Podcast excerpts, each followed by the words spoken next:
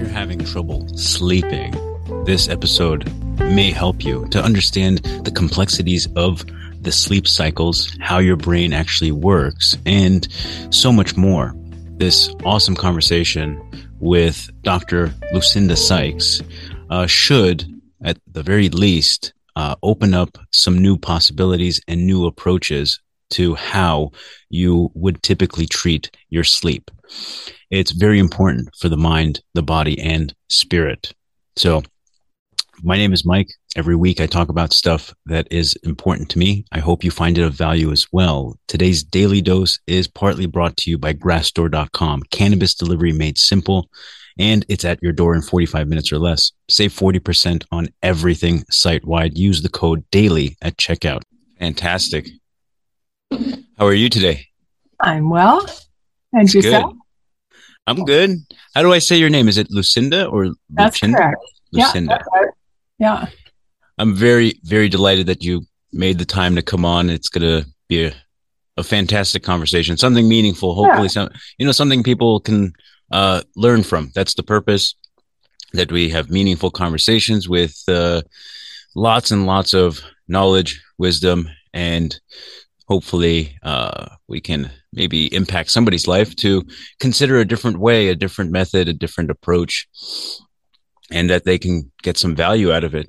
As I continued going through your profile, I saw that this is specifically where you were specializing in is sleep. Oh, yes. Fascinating topic, sleep. Yeah. Are you still practicing or have you retired? I've retired from medical practice, which I'm appreciating because now it allows me more scope in my public comments. But I'm continuing to help people. I'm serving women over 50 who have problems sleeping. I've become what is called a sleep coach online, and I'm really enjoying this new phase in my life. Excellent. Yes. I as a sleep coach, the obviously some of the things that you might be talking about is trying to understand what some of your clients are experiencing first. Everyone's. Yeah. Someone can be over 50, but the causality of why they may not be sleeping well may differ. What are some of those? What are some of those scenarios? What are people experiencing? Well, one of the reasons I find sleep to be a fascinating topic is because when there's problems with sleep, there's all manner of different possible causes.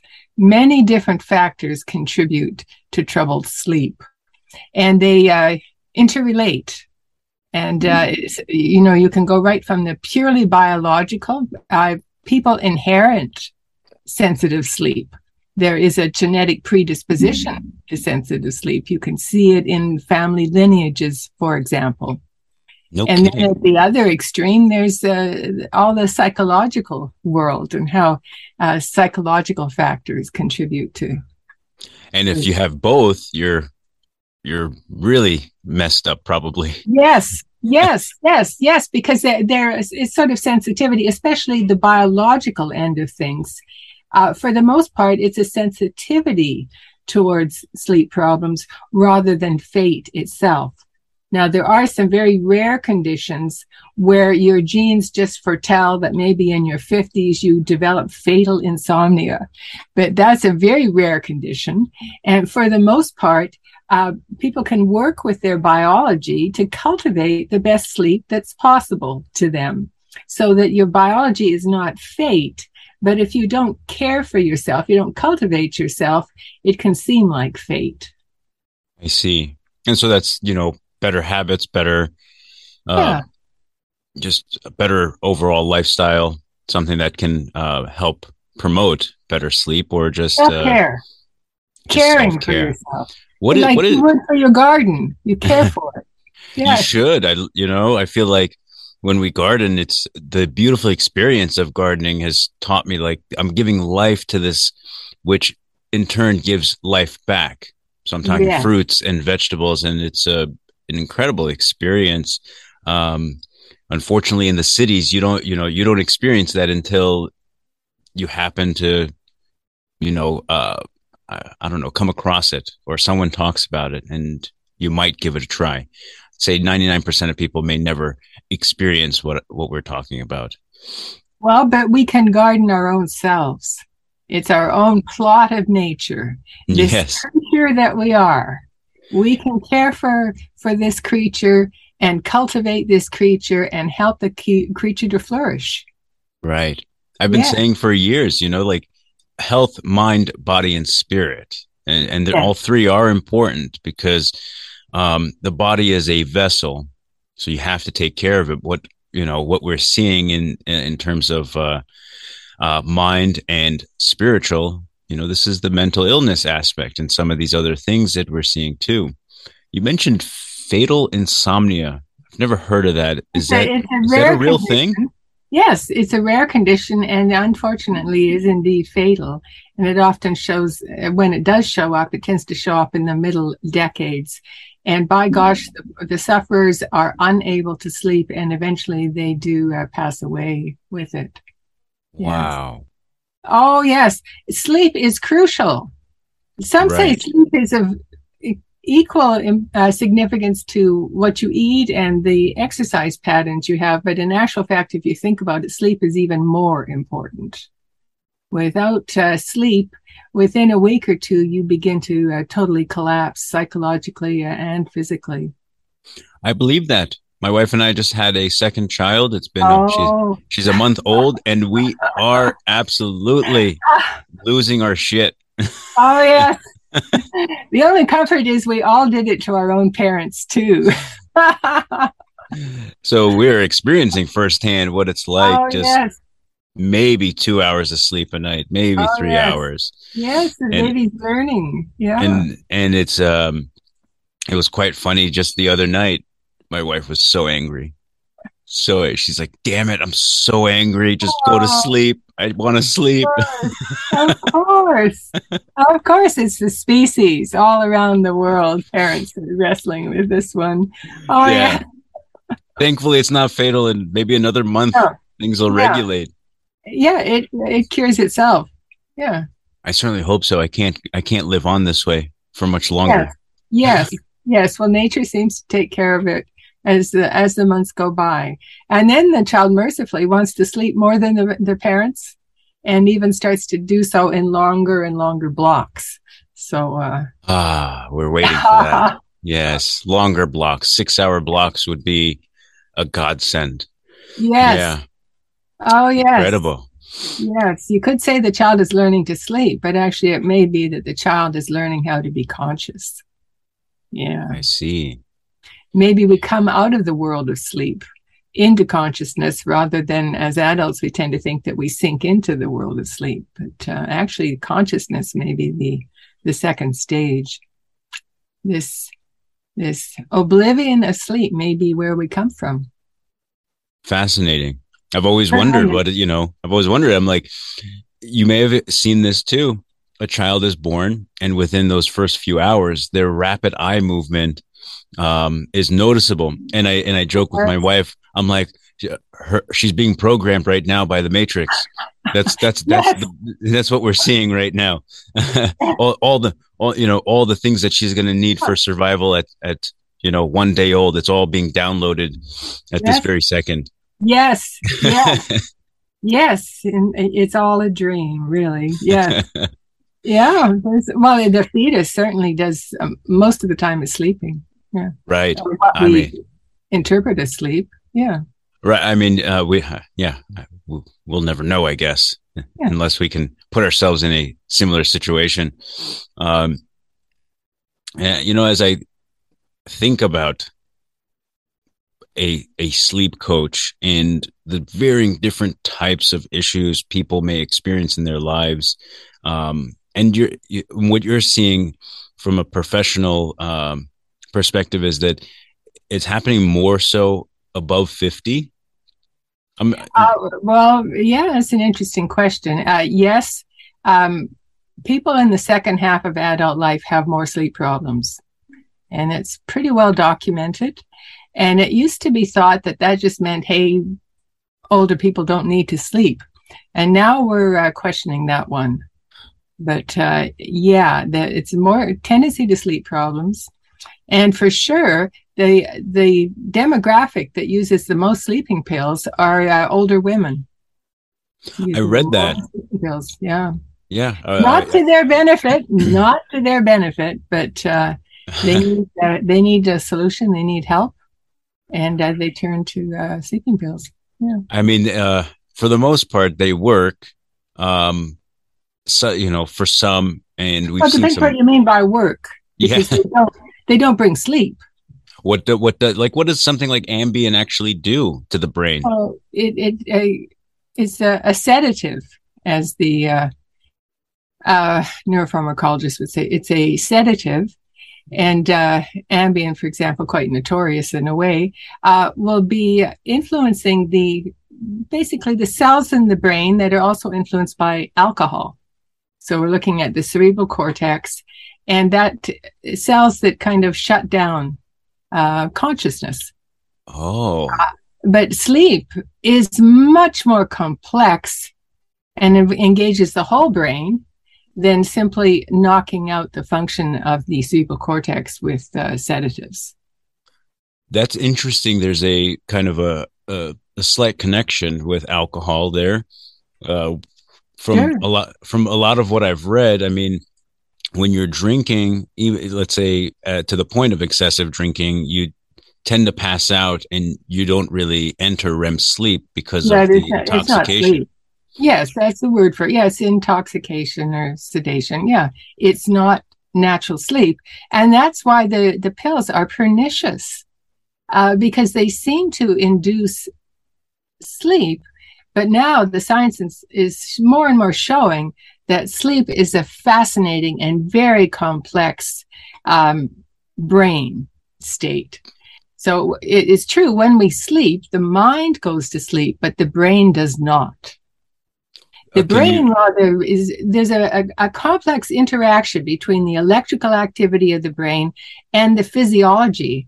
Gosh, just in the last 10, 15 years, we've woken up to something called the glymphatic flow. It's fascinating. When we fall asleep, in other words, when we no longer are conscious and it's time to sleep, the brain opens up special channels. The channels widen, and then the cerebrospinal fluid and other fluids wash through the brain. One sleep scientist calls it a power wash for the brain. And by gosh, a lot of what's being washed away as we're deep in sleep is the toxic materials that contribute to Alzheimer's and other dementias. Wow. And that's why now we're starting to understand why chronic sleep problems make us prone to dementia. And lots of evidence now, lots of research showing that if you're sleeping 6 hours or less, you are more prone to dementia. Disturbing. It is. Very disturbing. Because, and I mean, the sleeping pills make it worse. You can knock yourself out with sleeping pills, but the chemicals of the sleeping pills are in all likelihood disturbing this complex brain process that is involved while we're sleeping. So the sleeping pills are disturbing our brain's capacity to rebalance and cleanse itself. With those fluids that you were mentioning. Yes. Glymphatic flow, your listeners can check out that word. It's a fascinating understanding brought to us just in the last 15, maybe 20 years. I think it's more recent. Yeah. That is really recent. It's yes. It's fascinating to me how much we learn, but how little is actually produced to the public. You know, it's like it's up to the person to kind of do these deep dives to discover them. There's all these wonderful papers get published, yes, but we don't come across them, and our primary caregivers don't mention them if they're even aware of them. Oftentimes, yeah. I feel like. Yeah, Mike, I feel this too. That's why I have a newsletter list. Your listeners are welcome to sign on. It's called joyfulafter50.com. And I regularly send out emails that are devoted to the research that's relevant to my population. Now, I'm especially interested in the well-being of women over 50, but by gosh, a lot of that information is very relevant to the gentlemen too, and the younger folks. I get people of all sorts. And yes, I agree. There is so much valuable research being done, and I do want to spread the word. I mean, it's incredible to think that if it's 6 hours or less, that it's contributing to dementia or Alzheimer's. Yes, and yes. That is a scary thing, because in our society we're pushed. It's like it's go time. Yes. Don't sleep. Don't worry about sleep. Stimulate yourself with social media, with games, with news, and then go to work, deal with your kids, so on and so forth. And as a parent, I can say, my wife talks about it all the time. After a long day of taking care of our children and all the daily activities, we want time for ourselves. And that's where we can extend into 11 p.m., midnight, 1 a.m., and only end up sleeping 5-6 hours to our detriment. We don't even know that it's to our detriment. Yeah. And the whole society treats sleep as an afterthought. And right. Again and again, I hear from the parents, it's the only time they get to themselves. Yes. But the brain needs, the research is there, the brain needs at least 6 hours, and ideally it would have 7. So 7 is like optimal. 7 to 8, yeah. That's the teaching. Okay. The CDC says that, and the sleep scientists. And the research seems to indicate, it depends on the limitation of the research study, of course, but 6 hours or less, if you are sleeping 6 hours or less in middle life, say you're in your 50s, then by gosh, by the time you're in your 70s, you have a 30% increased chance of Alzheimer's. That's very high. Isn't it? And that's the Alzheimer's that's diagnosed. Who knows how many people suffer some impairment to their cognition, but it's not given a medical label. Right. I mean, and if it is, it's probably misdiagnosed. Yes, it's a little fuzzy or something. But and this is a fascinating study, very well documented. They followed, I think it was 8,000 civil servants in the UK for about 30 years, Whitehall study is called, and the folks in this study told researchers through the years how much sleep they were getting, and then they were followed up into their 70s, and that's where we learned that they had a 30% increase in Alzheimer's if they were sleeping 6 hours or less habitually. Got it, like night after night after night. Yeah, and this was a case study around 8,000 people? Yeah. Okay. I sometimes wonder if the numbers are just not large enough to draw a conclusion. Well, but I'm not a scientist. I mean, but I wonder these things. Sometimes I wonder things that are way above my pay grade.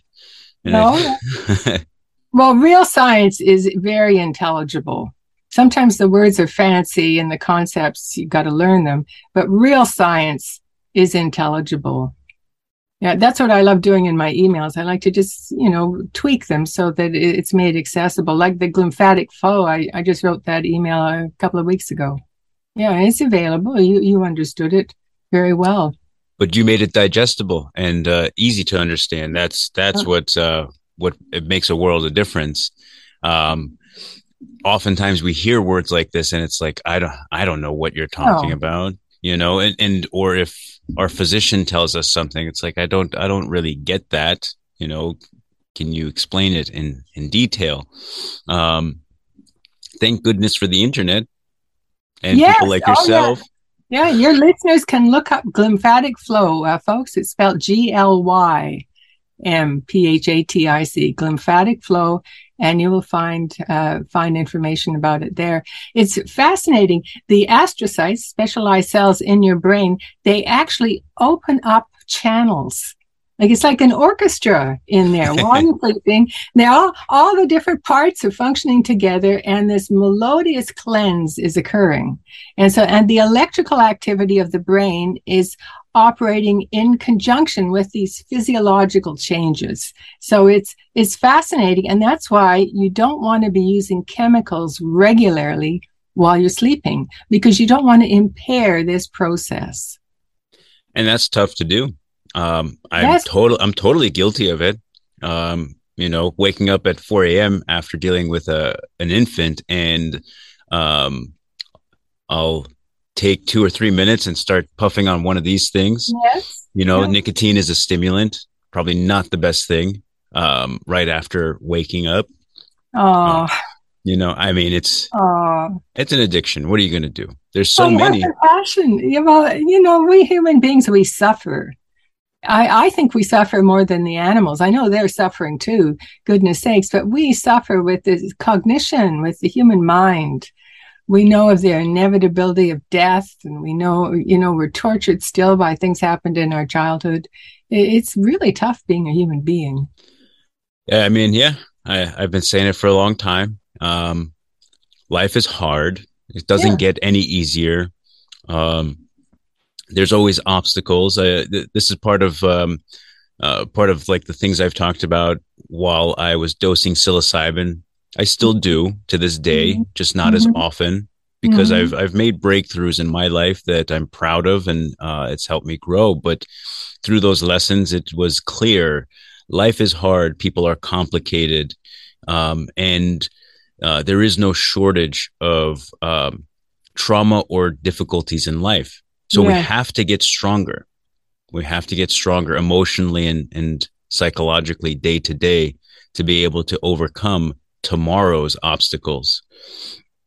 There's no way around it. Self-cultivation, Mike, rather than getting stronger. Sure. I like to think of us more like a garden. And we want to cultivate the garden rather than go in there and change it. Yeah. Well, it was a lack of a better term, but you're pointing to something really important. Our whole culture is devoted to the warrior attitude. Right. And I'm not opposed to the warrior attitude. Goodness sakes, if I get an infection in my finger, I'll be, I'm going to use an antibiotic as soon as possible. Yeah, I'm going to fix the problem. But the warrior attitude is limited.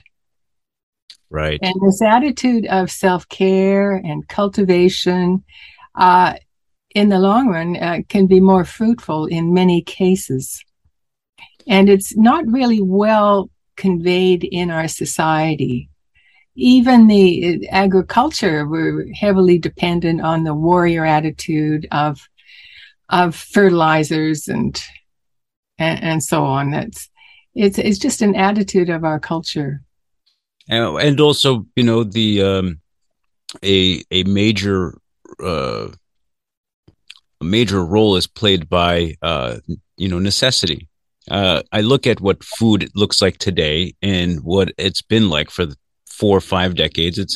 It was absolute necessity to increase production. And if you increase production for the masses, you also encounter a very similar situation as you point out, the warrior mentality that you will encounter waste through the scaling of production. And you say, well, we need to combat this waste. We need to minimize losses. So if you're a farm, and farms are businesses, they want to reduce waste as much as possible. And this is where you see these chemicals come in.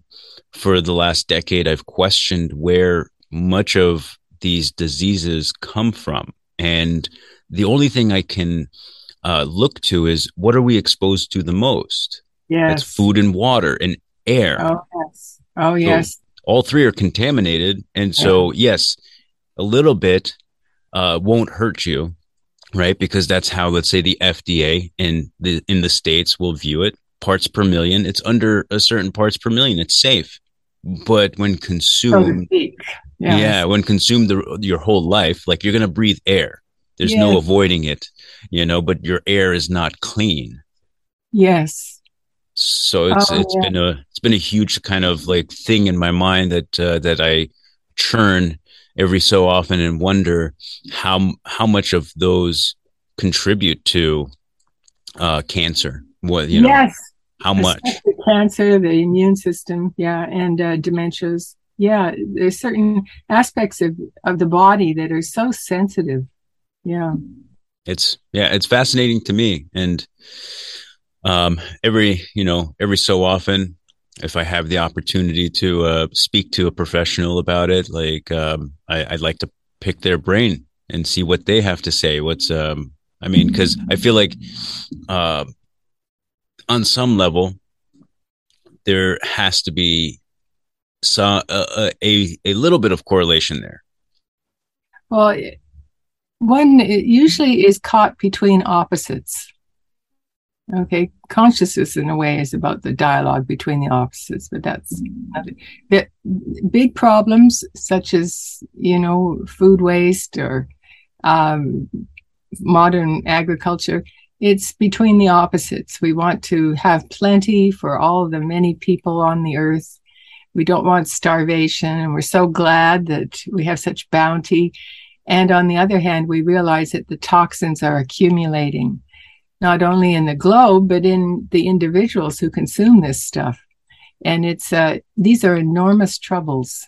Yeah, they are. Yeah, and you know what? It's one thing if there were wholesome foods, but they're not. We have a lot of chemically engineered and highly processed foods that are incredibly well designed. I mean, that's what they are. They're designer foods, packaged and bagged and boxed. Yes. And so that's also a contributor. And I wonder how much of that also can affect sleep.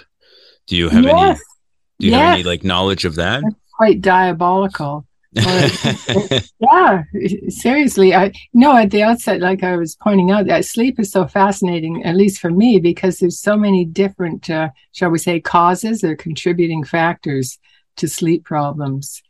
And there's no paper jumping into my mind that indicates that people who follow a strictly organic diet sleep better. Maybe there is such a paper. I haven't read it, but I wouldn't be surprised to learn that if you prevent yourself from ingesting more chemicals than you need to, then you probably would, statistically anyway, have better sleep. Because the creature is designed to be in harmony and balance. And we come into this world, for the most part, in harmony and balance. Give thanks to our ancestors, those many, many, many generations of survivors that have given us our biological heritage. So by and large, we've got, what we need. Yeah. It's not, that's something else I think about quite often. I say, it's fascinating when, a baby is born and their bodies, by design, are replicating cells to grow and to grow bigger and to. And I say to myself, the immune system works in a similar way, designed to repair itself, yes. Identify toxins and things that don't belong, and to yes. target them. So, yeah. What happens over a course of a lifetime that? The function within the body begins to say, well, we're no longer replicating at the same rate. Yes. Well, we're designed to die. I mean, we're meant to die. All that blossoms eventually falls. This is the great mystery of existence. It is a mystery. The great Herodotus talking about no man steps into the same river twice. The change is inevitable. And the big change, of course, is that we were born and we evolve, become this intricate personality, and then eventually we're gone. Yeah. Right. I'm fascinated by that, too. It's I view the body as this vessel. Right. And so there's something that powers this vessel that's greater than any understanding that we have. And so when a person passes away,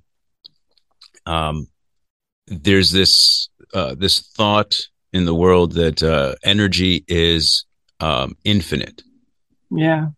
Energy doesn't dissipate. It may exchange, but it never dissipates or disappears.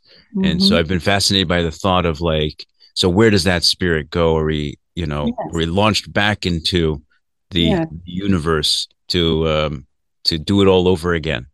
Yes. Maybe some of these ideas of reincarnation may come from some of these thoughts. I don't know. Well, my background's in the psychology of Carl Jung, so I can very much participate with you in this type of thinking. Yes, yes. But in the end, we're handicapped by the fact that this that is doing the thinking is too small to comprehend the fullness of it. You know, but it's fun to think, and indeed, we're driven to think. And some would say, Jung would point out, the second half of life is about wisdom. I see.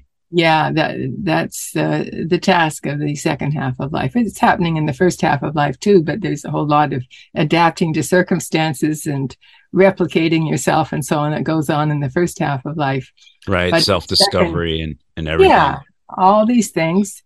But the second half of life, we're dragged, some of us kicking and screaming, to the great altar of wisdom. I can't help myself. This is where my mind always ends up. Just if I'm not working, I'm thinking about things that I'm deeply fascinated about. And yes. I say all the time, I can probably spend a lifetime and more, multiple lifetimes thinking about these things and may never truly fully understand. But I would just want to begin to understand. That's all. That's why I was interested to speak with you today, because I was listening to some of your previous interviews and I could see that, I share your sensibility in this. Yeah. Well, thank you for checking out some of the stuff. I was also looking through your profile and looking at the content, and I thought that, you would be a great addition to the episode to provide a lot of value to listeners who may be suffering from this. I mean, as a retailer, that's what I do. I am deeply fascinated and interested in plant medicines and have been for a long time. Yes. And so I'm out here in this world trying to discover, the things that can facilitate, whether it's better sleep, healthier stress levels, pain management. These are all complicated things in life. Yeah. And it leads me to the next question about, what can you say or speak about regarding the thoughts of cannabis use and sleep? Oh, fascinating topic. Yes. And the research is coming now. There's some really good papers published just in the last few years. Looking specifically at cannabinoids and how they can help people sleep. Yeah. Okay. From what I understand, THC is not good for REM sleep, but you said that real specific word, the cannabinoids. Right. Those are some of the other chemical compounds generally found in cannabis, and maybe that's where we see a lot more benefit for sleep, but THC in itself, from what I understand, is not that beneficial. Can you tell me a little bit about? Well, as you can tell by my comments, I have been reading quite a bit of the research recently around this topic, because in my work, of course, I'm always wanting to help people get sleep. Right. The risk is, if you don't mind, I'll start with the risk, because sure. the science is continuing, and in 10 years' time, there's going to be various extracts of cannabis and its derivatives that are going to be available to help people get to sleep. And I'm glad to hear about it, because I suspect that will be overall less toxic than the various sedatives, such as Ambien, which are not in any way natural. Okay. Whereas, for whatever reason, the cannabinoids are representative, or they're influencing receptors in the brain that are there to interact with what we call the endocannabinoids, that which your own body makes. Right. Okay. Which is very fascinating. Who knew? Fascinating. Yes, it is fascinating. But let me go back to a little bit of the concern. Sure. If you use marijuana or its derivatives to help yourself sleep, and by the way, folks, I'm a child of the 60s. I've experimented with everything. So I'm not opposed to any of this. Those questions about the legality and the morality and all this, I'm not interested. But just on a practical level, if you are using chemicals to help yourself sleep, all the chemicals that we know of so far, maybe melatonin, I'm not so sure about, but even the cannabinoids, you will suffer tolerance and withdrawal. Your brain is going to have to, and it will, adapt to this persistent chemical that it's experiencing night after night. The receptor balance in your brain will change because the brain is trying to keep its homeostasis. It's trying to keep its balance, and it is influenced by these chemicals. And so it's going to be changing the brain configuration, the balance of receptors in the brain. And that's why the chemicals lose their power over time. We develop what is called tolerance. And then when we stop taking the chemicals, and this is true for the cannabinoids, and those of you who are maybe you smoke every day, you will find that if you suddenly stop, then you will usually get a kind of rebound. And gosh, your sleep is even worse for a while because the brain now has to readapt. It no longer is reacting to that chemical, but it has adapted to the chemical, and now the chemical stops and we go into withdrawal. Now, when I read about that in the scientific literature, that's telling me, well, poor brain anyway.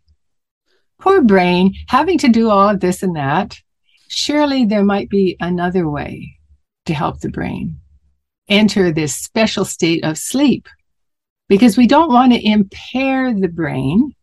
We want to help the brain to flourish so that while the mind is sleeping, the brain can cleanse itself even more efficiently, and it can rebalance the electrical activity even better so that we're even have a clearer mind and more creative mind than we do when we ingest any chemicals. And that includes probably the cannabinoids as well. Interesting, though. It's I have experienced what you're talking about, where I have taken a break from, or at least refrained from, consuming any cannabis before bed, hours before bed. And most certainly, that is what I experienced, what you're describing. There were withdrawals. I personally wouldn't have called them that while experiencing it, but from the research I did, it was suggesting that my REM sleep was trying to rebalance and kind of reactivate, because with THC right before bed, it was acting very similar to alcohol. I would pass out but not get restful sleep.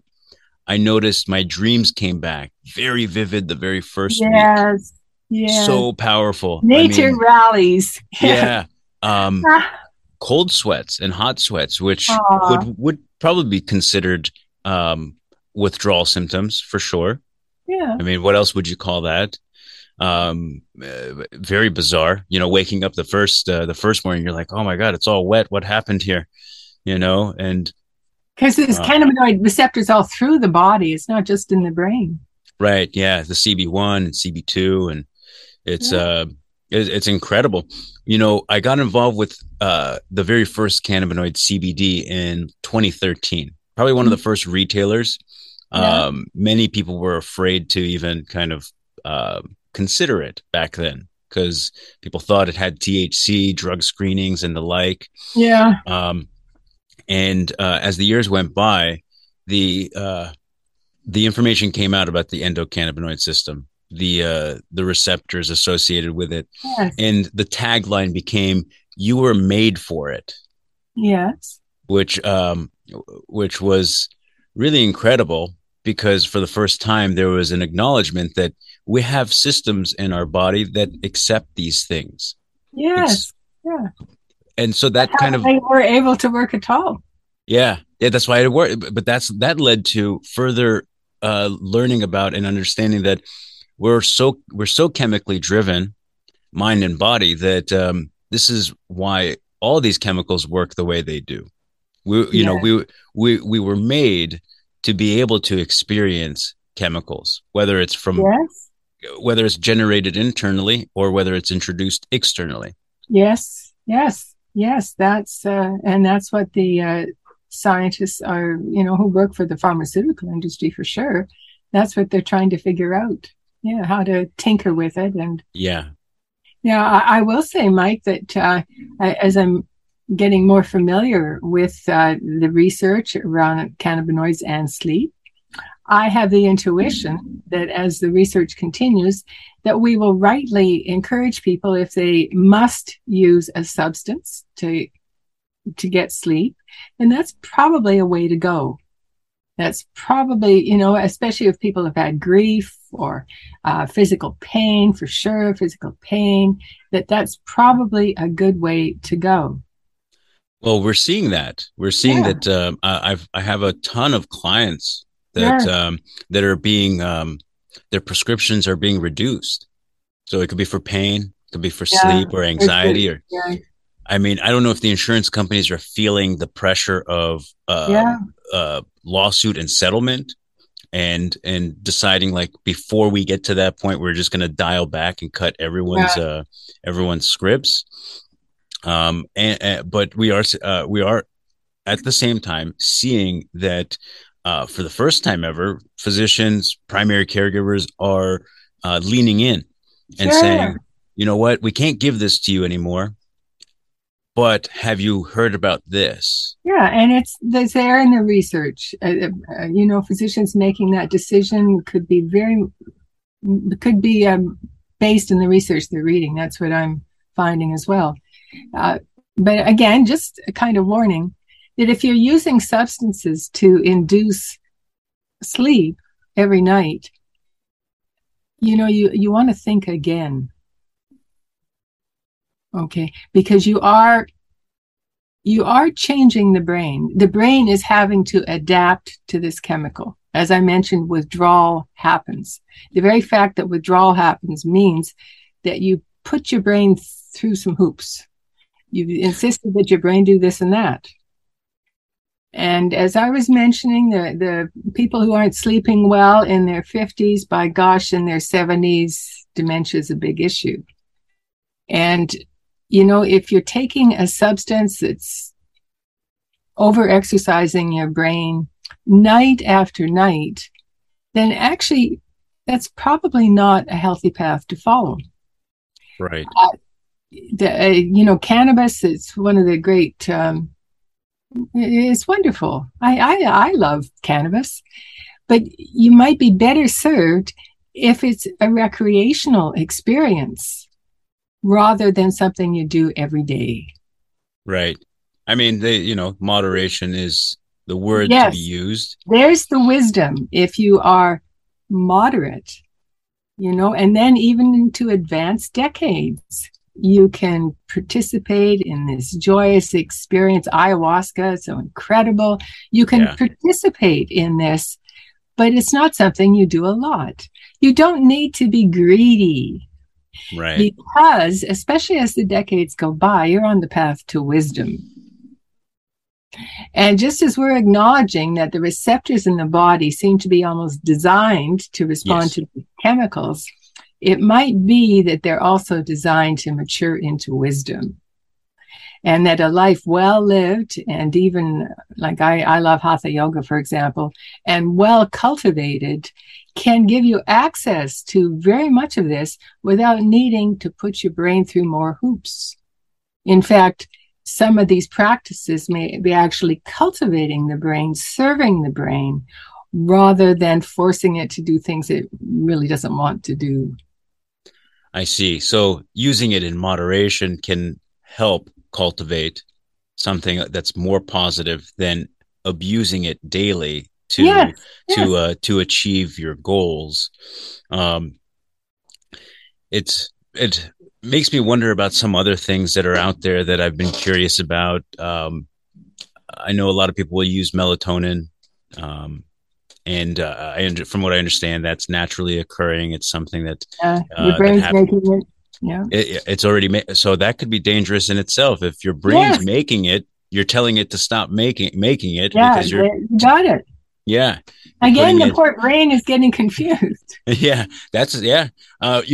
Some years ago, I learned that the body makes something very similar to nicotine as well. So these things that I'm using have been telling my body and brain to like, hey, you don't need to make this anymore. We get it in abundance from elsewhere. Yeah. Yeah. And then there's all the toxins in the smoke as well. Right. Yeah. Right. That was a wake up call, and still very difficult to put down because there's a number of factors in these devices that do make them very appealing, because you're getting stimulation from various sorts. You have the salt-based nicotine compound, then you have the flavors. So it's like your brain's going through this loop of like stimulation from the flavors, stimulation from the nicotine, and then back and forth. It's quite incredible. Smart people in the world of creating products.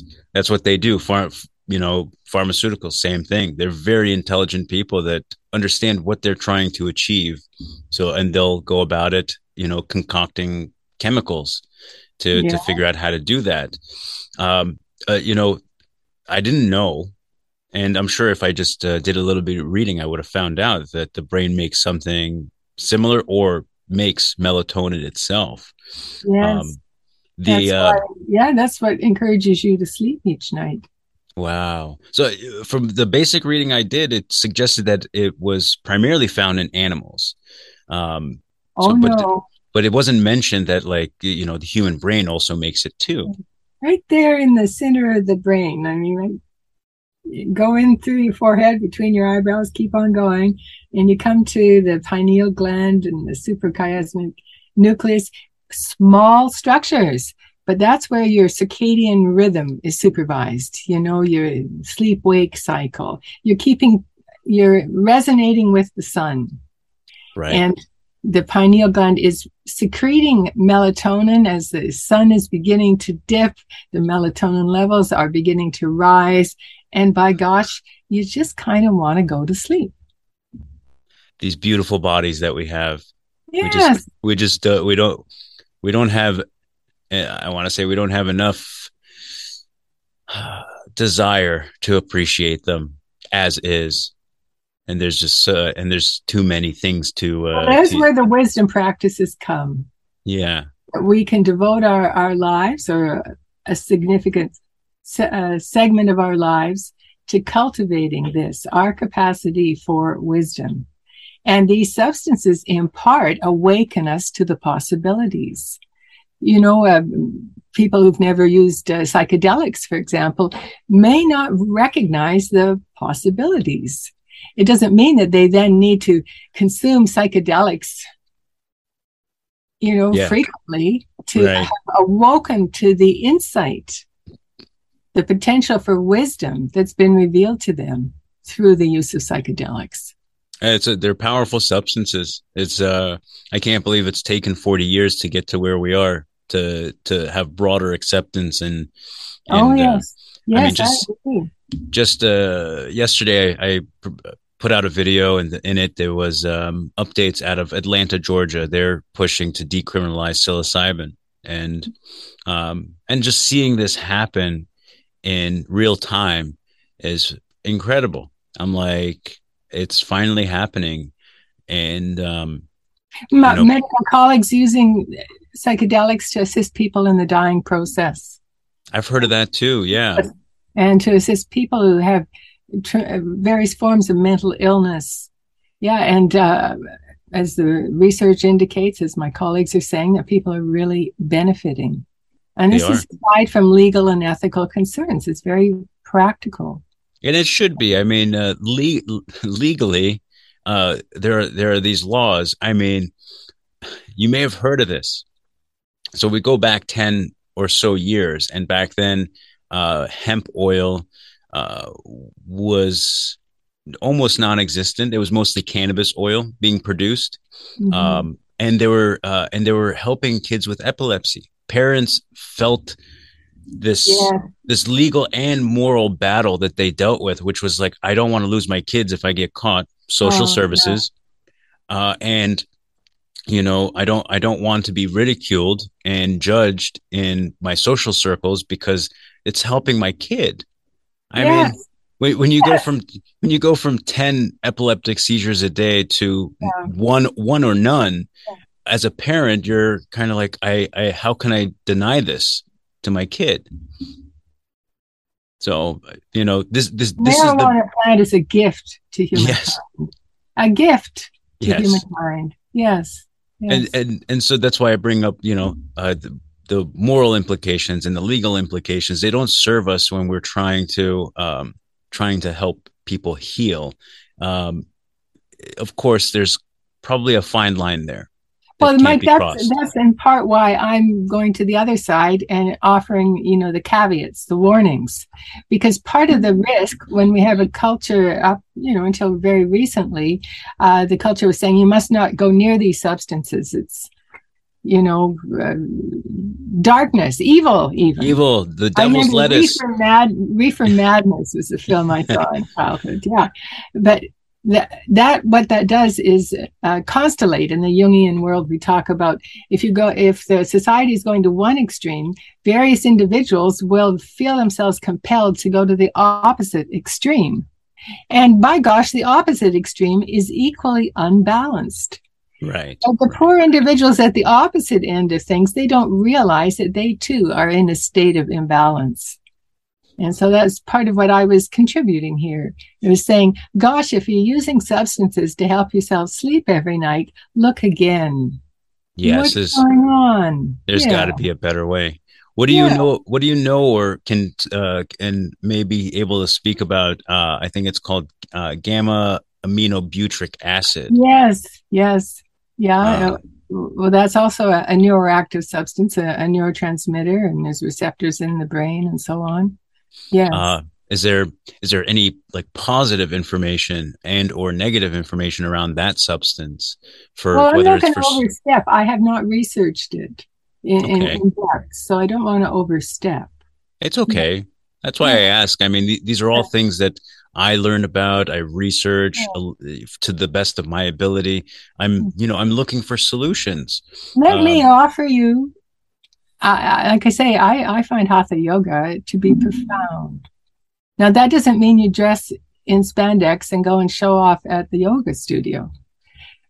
Although, I mean, that's fun too. But you can, with breath awareness and various other imagery practices, you can begin to influence even the physiology of your body, and you can certainly cultivate wisdom. And possibly you're influencing the GABA balance in your brain also. And gosh, you don't even need to think about it. Fascinating too. I love yoga, primarily just the stretching, the feeling, the various parts of my body, just kind of letting loose. Yes. And you've got decades ahead. Yeah. I picked it up from my wife because I see her doing it. She follows a really, really good YouTuber who does it, and she narrates over them. But the practice in itself is remarkable in the results if you continue to do them. Not just one time. That's right. If you are willing to spend a little bit of time cultivating yourself in this manner, as the years and decades go by, door after door opens, and you begin to have a ripening of your experience. That's what you mean by cultivating and moving into your second half of wisdom, wisdom seeking, and as you said, these doors begin to open. I suppose that's what I've been experiencing. Yes, and they open, and they don't open the way you're told they will open. This is not the good advice from other people. This is your own self-inquiry. So you are being revealed to your own self. And so the paradox is, if you have become, shall we say, dependent on the substances, they can obscure this process. Although at the outset, they may have pointed to the first open door. Wow. It's powerful. It is powerful. Yeah. I mean, and that's what, you know, I think that's the troubling part about society, is the willingness to be patient and the willingness to experience without expectation at first, because we're so conditioned to just take something. You know, you feel this way, take this. You feel that way, take that. That's the culture. That's the warrior attitude. Yeah. And it's and as long as it's working, you continue to use it. Yeah. You know, obviously we have seen what that does to people and in today's culture and society. It can be very destructive depending on the substance being used. Obviously, the worst culprit of them all is alcohol. Yes, because it's condoned by the culture. Yeah. And can I just contribute? You see, I believe that programs such as yourself are the society healing itself, because your willingness to inquire in this manner and invite others to inquire, and then we have the listeners too also inquiring, and this is how society heals itself and advances. Right. It says, you know, that's the beauty of these programs. If you want to learn about it, you can join and listen or watch or read, you know, about the information, and what you do with it afterwards is up to you. Yes. And no one's forcing you to, but if you are looking for that improvement, it is the power is in your hands. What you discover, you can share with other people. You lose nothing by trying. Yes, but you may gain quite a bit if you at least attempt it. So we've covered the other side. We've covered a lot. I know the other side being like, you know what? Too much chemicals, bad.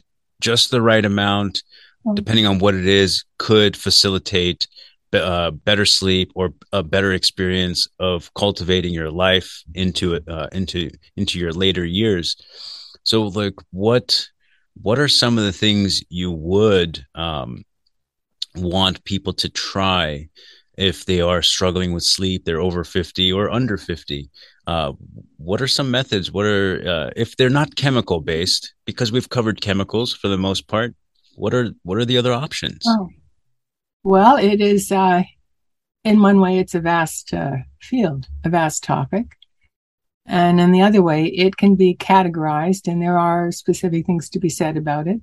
I mean, I can tell your listeners, if you're curious about some of my way I would reply to your question, they can go to bestsleepafter50.com and download a PDF I have of sleep hygiene strategies and other strategies, especially directed to women after 50. But as I offered, lots of men and younger women too can benefit from simple strategies such as keeping a regular bedtime and turning off those pernicious electronic devices even a couple of hours before bed, because that blue light is shutting down the melatonin in your brain. Wow. Yeah.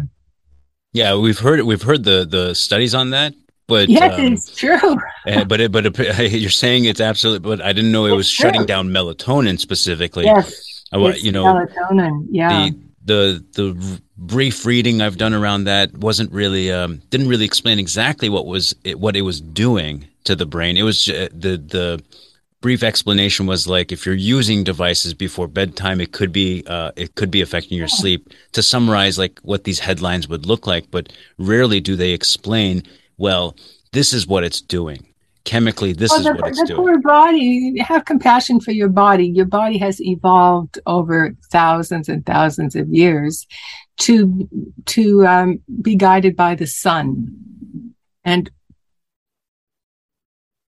The blue light of sunshine tends to lessen as the evening approaches for various, we'll let the physicists answer that. But you know that piercing sunshine at the height of day, by evening time, the light has become sort of yellow and red and the blue has receded. And your miracle body recognizes that. And so the melatonin levels begin to rise in response to the dimming of the blue light. Even before all the light is gone, the light is becoming more towards the red end of the spectrum. And then by nightfall, of course, basically all the light was gone, except we did have campfires we sat around. And even that light was not very blue, was it? If you've sat by a campfire, tends to be more towards the yellow and red end of the spectrum. Right. So your brain is very sensitive to blue light. In a way, blue light means to it, hey, it's morning time. Fascinating. Yeah. So the brain is very sensitive to the blue light. And the LED technology that illuminates your computer and all these other electronic screens, it produces a lot of this blue light. And that's in part why it's really pernicious to be checking your emails just before you're going to sleep. If you have sleep problems, maybe you check the emails in the morning. Yeah, I'm totally guilty of that. But yeah. I'm thankfully blessed with the sleep department. Yeah. Personally, my wife is so jealous.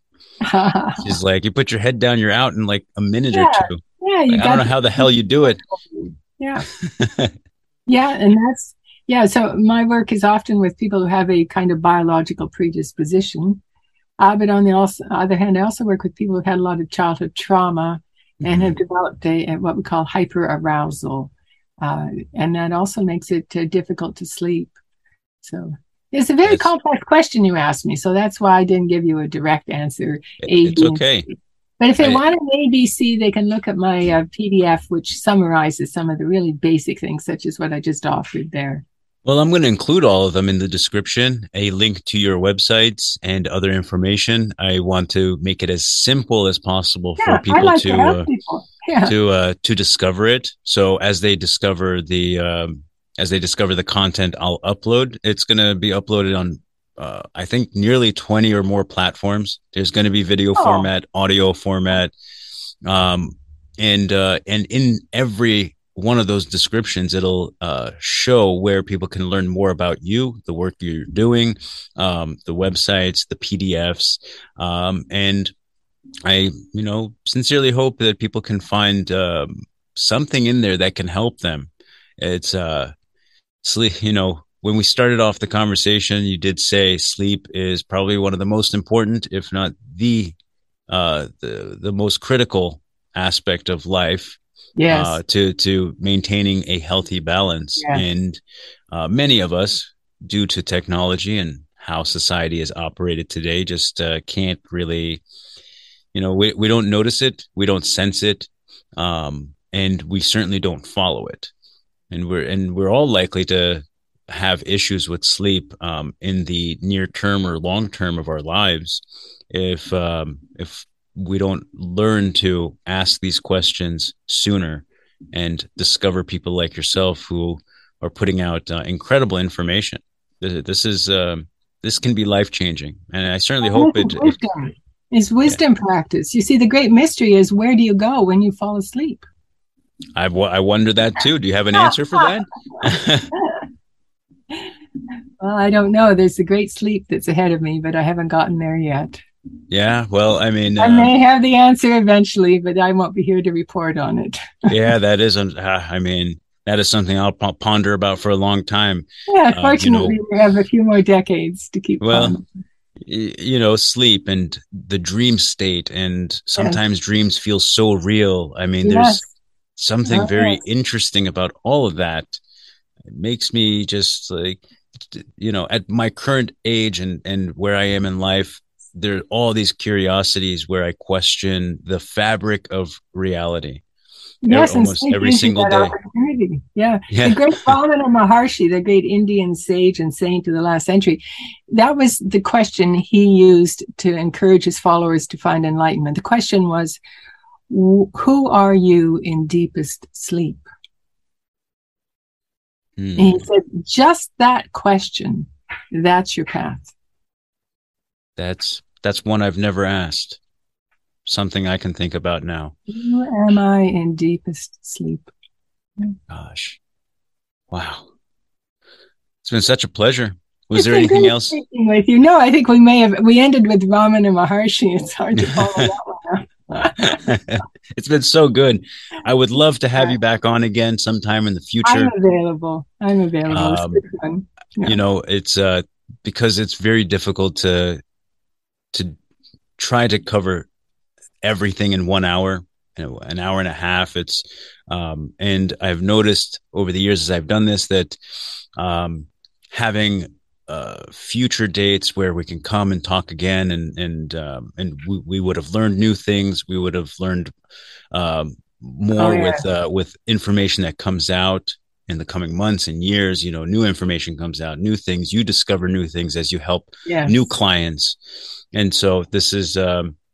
This was a very special episode. I'm just so very grateful. I had a great time. Thank you, Mike. Truly. Yeah. I'm wishing you well, and I'm sure you have a fascinating audience out there too. And they're growing quite rapidly. I'm just so very grateful for all you guys out there that stick around and are interested in what I'm trying to do. And I try to get better every single day at doing this. It's not easy. But it's not easy at all. But the question for wisdom is not easy. Yeah. Well, and documenting it isn't easy. Yeah. You know, these videos these solo videos I do are very difficult at times. I'm like, you know, sometimes my brain is jumbled and I'm trying to put these thoughts together to convey them in a digestible way. It's tough, man. I enjoyed that was the first episode I listened to, was your reflections on sleep. Yeah. There's so many things in life that we know are an issue, we don't address, and it becomes too late, and we have one alternative left, that's medications. And I want to believe that there's a time and place for those. You know, pharmacology is not a bad thing. Yes, I am agreeing with you, aren't I? I hope that your listeners recognize that. Yeah. And it's the middle path. It's neither one extreme nor the other. This is the path of wisdom.